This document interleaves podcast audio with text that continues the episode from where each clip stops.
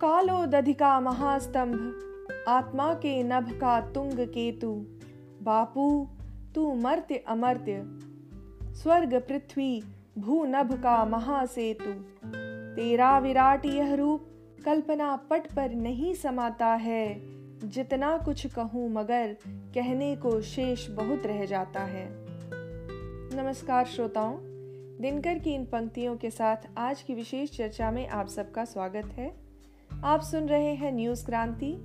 खास पेशकश में हम याद कर रहे हैं राष्ट्रपिता बापू मोहनदास करमचंद गांधी का जीवन वृत्त और संसार को then. Lives of great men all remind us we can make our life sublime and departing leave behind us footprints on the sands of time Longfellow कहते हैं, महापुरुषों की जीवनियाँ हमें याद दिलाती हैं कि हम भी अपना जीवन महान बना सकते हैं और मरते मरते अपने पद चिन्ह समय की रेत पर छोड़ सकते हैं। कहते हैं ओल्ड इज़ गोल्ड कहलाता है, इसलिए तो कानपुर आज भी दुलारी ज्वेलर्स ग्रुप पर अपना भरोसा जताता है। दुलारी ज्वेलर्स ग्रुप, कानपुर की pure old and trusted jewellery showroom visit की Dulari jewellers Kidwai Nagar and Dulari jewellers Lal Bangla महात्मा, पुण्यात्मा, कलयुग के कृष्ण, शब्द में राम जपते गए, ईश्वर अल्लाह तेरो नाम। हुए विराट तुम, पुरुष प्रबल, क्षमाशील और कांति धवल लाते थे शांति, लाते थे शांति से क्रांति। बापू, तुम दुनिया के कूलेस्ट सुपर हीरो थे। सबसे सहज, सरल, हरदम उपलब्ध। बाहें फैलाए सबसे मिलते थे। सुख दुख सुनते थे। बापू, तुम कितने अच्छे थे। बापू, तुम कितने अच्छे थे। हम बड़े भाग्यशाली हैं कि हमें गांधी के पथ पर खड़े होने का अवसर मिला है। राष्ट्र पर जब जब संकट के बादल छाए, तब तब भगवान ने स्वयं अपने प्रधान प्रतिनिधि को राष्ट्र रक्षा के लिए भेजा है। भारत जब अंग्रेज़ों के अत्याचार से कराह रहा था जब भारत माता परतंत्रता के कारागार में बंदिनी थी, तब उन्हें मुक्त कराने के लिए मोहन ने मोहनदास के रूप में अवतार ग्रहण किया। धन्य है 2 अक्टूबर अठारह का वह शुभ दिन, जब मोहनदास का जन्म पोरबंदर गुजरात में हुआ। आज पोरबंदर हमारे लिए अयोध्या, मथुरा कपिल वस्तु आदि की तरह पवित्र तीर्थ स्थान बन चुका है। अमेरिका में अश्वेतों के अधिकारों के लिए जीवन पर्यंत संघर्ष करने वाले मार्टिन लूथर किंग जूनियर, जब उन्नीस में राजघाट और गांधी स्मृति देखने आए तो उन्होंने नम आँखों से कहा, गांधी मेरे मार्गदर्शक हैं।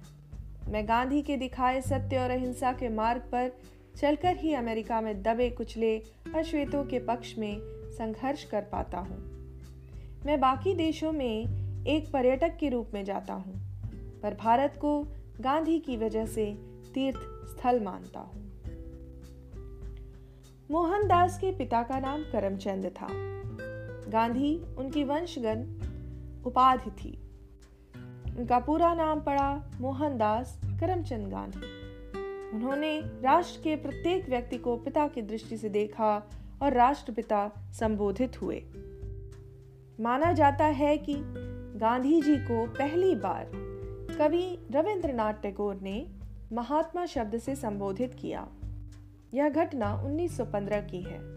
कुछ इतिहासकारों के मत के मुताबिक, देश का पिता, बापू, राष्ट्रपिता आदि की उपाधि सुभाष चंद्र बोस ने सबसे पहले दी।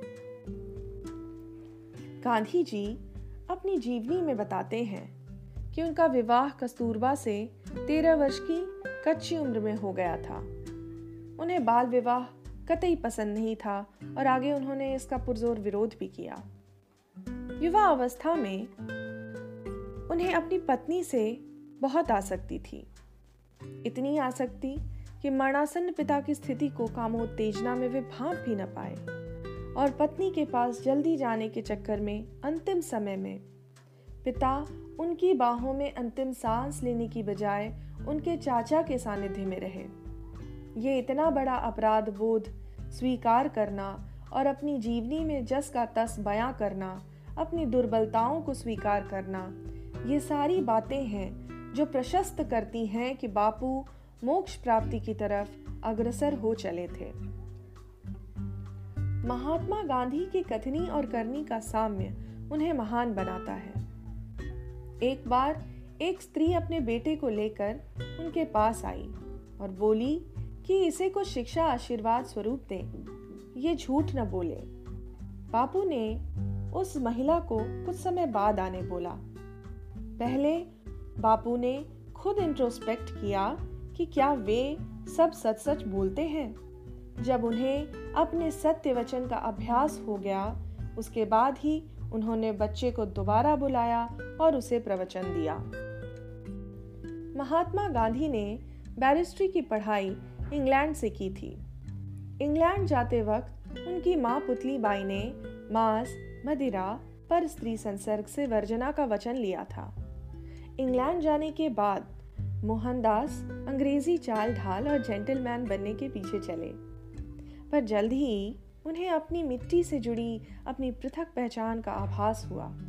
उन्होंने पढ़ाई पूरी करी और अपने देसी रुख को हृदय से लगाना कभी नहीं छोड़ा। विलायत से लौटकर बंबई की वकालत नहीं चली, क्योंकि उनका अति सत्यवादी व्यवहार आड़े आता था। आगे अब्दुल्ला एंड कंपनी की ओर से मुकदमे की पैरवी के लिए वे दक्षिण अफ्रीका गए, जहाँ उन्होंने कटु रंग भेद नीति का सामना किया और इसके खिलाफ दक्षिण अफ्रीकी भारतीयों को एकजुट किया। अपमान का जहर पीकर नहीं जीना है, ऐसी चेतना जगाई। गांधी जी के सामाजिक क्रांतिकारी जीवन का शुभारंभ दक्षिण अफ्रीका से हो चुका था। अपने दक्षिण अफ्रीकी प्रवास के दौरान वहाँ रह रहे भारतीयों का रहन सहन, जीवन स्तर, उत्थान, सब की तरफ़ काम करते रहे। यहाँ तक कि जब उन्हें दिखा कि कोई शौचालय साफ़ नहीं करता तो खुद फिर जाते थे। गांधी जी में सेवा भाव कूट कूट कर भरा था। शत्रु की सेवा भी निसंकोच करते। 1897 1899 की बात है, ब्रिटिश सरकार के विरुद्ध चले बोअर युद्ध में अंग्रेज़ सैनिकों की सेवा की।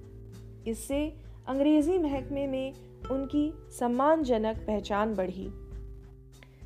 पर अंग्रेज़ी सरकार ने उसे कुछ ऐसे कोट किया। After all they are the sons of empire उसी दौरान भारत में अकाल पड़ा तो दक्षिण अफ्रीका से आर्थिक सहायता जुटाकर मदद भेजी। डरबन में प्लेग के मरीजों के लिए आगे आए, निसंकोच सहायता करते गए। और अंग्रेज़ सरकार में कैसरे हिंद कहलाए। गांधी की सोच का कैनवास बहुत बड़ा था। वे सत्याग्रही, संत थे। वसुधैव कुटुंबकम में आस्था रखते थे और सर्वधर्म प्रार्थना सभा के माध्यम से व्यक्ति को व्यक्ति से जोड़ने वाली शक्ति के रूप में अवतार पुरुष थे। भारत लौटने के बाद वे भारतीय राजनीति में कूद पड़े। 1914 ईस्वी में अंग्रेज़ों के प्रति उनका रवैया नर्म था। और उनका मानना था कि युद्धोपरांत भारत को राजनैतिक स्वायत्ता सौंपकर अंग्रेज़ चले जाएँगे। परंतु अंग्रेज़ 1919 के जलियावाला का तोहफा उनके हाथ पकड़ा गए, जिससे गांधीवादी सोच की आलोचना और हिंसक क्रांतिकारी नीतियों को धड़ अलग अलग होने लग गए। स्वतंत्रता संग्राम में अंग्रेज़ों के खिलाफ 1920 ईस्वी में असहयोग आंदोलन का बिगुल फूका गया। 1930 ईस्वी में देशव्यापी नमक आंदोलन हुआ। 1931 के गोलमेज सम्मेलन के असफल होने के बाद कुछ अंतराल पर 1942 ईस्वी आते आते अंग्रेज़ विश्व मानचित्र में तीसरी शक्ति रह गए थे। भारत में भारत छोड़ो आंदोलन का नारा देकर गांधी करो या मरो की नीति अपनाने का आह्वान करने आगे आए। सारा देश हुंकार उठा। यह एक समुद्री तूफ़ान था। अंग्रेज़ों में भारत को शोषित रखने का और साहस नहीं रहा। पर खड़े यंत्रों की लंबी फेहरिस्त गांधी बापू के अरमानों पर डंक मारने बैठी थी। 1946 ईस्वी से ही बंगाल, बिहार, पंजाब तक हिंदू, मुसलमान, नरसंहार और सांप्रदायिक दंगों का जो दौर आरंभ हुआ, वो पाकिस्तान के बनने पर भी न थमा। और आज़ादी की ऐसी कीमत शायद ही किसी देश ने दुनिया में चुकाई हो, जिसे पढ़ाने और जिसका इतिहास दर्ज करने से भी नाकाम हुकूमतें डरती रही हैं। इंसानियत तार तार हुई। अपनी जरा काया को लेकर सत्तर वर्ष का संत पदयात्रा करने निकल पड़ा। शांति और सांप्रदायिक सौहार्द की अलख जगाने के लिए प्रार्थना सभाएँ करने लगा। सभा के बाहर गांधी जी के विरोध में नारे लगते। उन्हें मार देने की बात होती। 15 अगस्त पर छापने के लिए रिपोर्टर जब बापू का मैसेज लेने आया, उन्होंने मौन साधे रखा। वे अपने ही देश की बेरुखी और अंग्रेज़ों की कूटनीति से विभाजन पर क्षुब्ध थे। उन्होंने कहा, मेरी प्रार्थना में ही कमी रही होगी। कहते हैं ओल्ड इज़ गोल्ड कहलाता है। इसलिए तो कानपुर आज भी दुलारी ज्वेलर्स ग्रुप पर अपना भरोसा जताता है। दुलारी ज्वेलर्स ग्रुप, कानपुर की pure, old and trusted jewellery showroom visit की Dulari jewellers Kidwai Nagar and Dulari jewellers Lal Bangla. Delhi Birla Bhavan में 30 जनवरी 1948 को सांप्रदायिकता के व्याध ने तीन गोलियों से उनकी छाती छलनी कर दी। गांधी जी का क्षण भंगुर, भौतिक शरीर नष्ट हो गया। किंतु उनकी अक्षय आत्मा, उनका निर्मल विचार अमर है। सरकार ने साल 1971 में बिड़ला हाउस का अधिग्रहण करके इसे गांधी स्मृति बनाने का फैसला किया था। गांधी जी ने इधर ही अपने जीवन का अंतिम उपवास 13 से 18 जनवरी 1948 में रखा। महात्मा का समग्र जीवन राष्ट्र की बलिवेदी पर अर्पित दिव्य सुगंधित सुमन था। दिल्ली में अमन चैन के लिए रखा ये उपवास उन्हें बहुत कमज़ोर कर गया। फिर भी रोज़ सर्वधर्म प्रार्थना सभा में भाग लेते। एम एस सुबलक्ष्मी ने 29 जनवरी 1948 को हुई प्रार्थना सभा में भजन गाया था। पत्रकार विवेक शुक्ला ने अपने लेख 30 जनवरी मार्ग की उदासी में लिखा है। 30 जनवरी मार्ग के दरख्तों ने 31 जनवरी को बापू की शव यात्रा को यहाँ से राजघाट निकलते हुए देखा था। महात्मा गांधी मानव मात्र के हित चिंतक थे। वे उनके तन के चितेरे नहीं थे, वरन आत्मा के महान शिल्पी थे। उनके आदर्श थे राम, और राम राज्य उनका आदर्श राज्य। गांधी स्मृति के बाहर देश विदेश के तमाम कोनों से लोग पहुँचते हैं। लोग मंदिर की तरह वहाँ नंगे पाँव जाते हैं। वो एक पवित्र धाम है। पर दुख कातर नाम तुम्हारा, बापू दुनिया में आना दोबारा। यदा यदा हि धर्मस्य ग्लानिर्भवति भारत, अभ्युत्थानम अधर्मस्य तदात्मानम सजाम्य हम बापू, तुमसे सुन आत्मा का तेज राशि आह्वान। बापू, तुमसे सुन आत्मा का तेज राशि आह्वान। हंस हंस उठते हैं, हंस उठते हैं स्नेह हर्ष से पुलकित होते प्राण। नव संस्कृति के दूत, देवताओं का करने कार्य, मानव आत्मा को उबारने आए तुम अनिवार्य। मानव आत्मा को उबारने आए तुम अनिवार्य। धन्यवाद।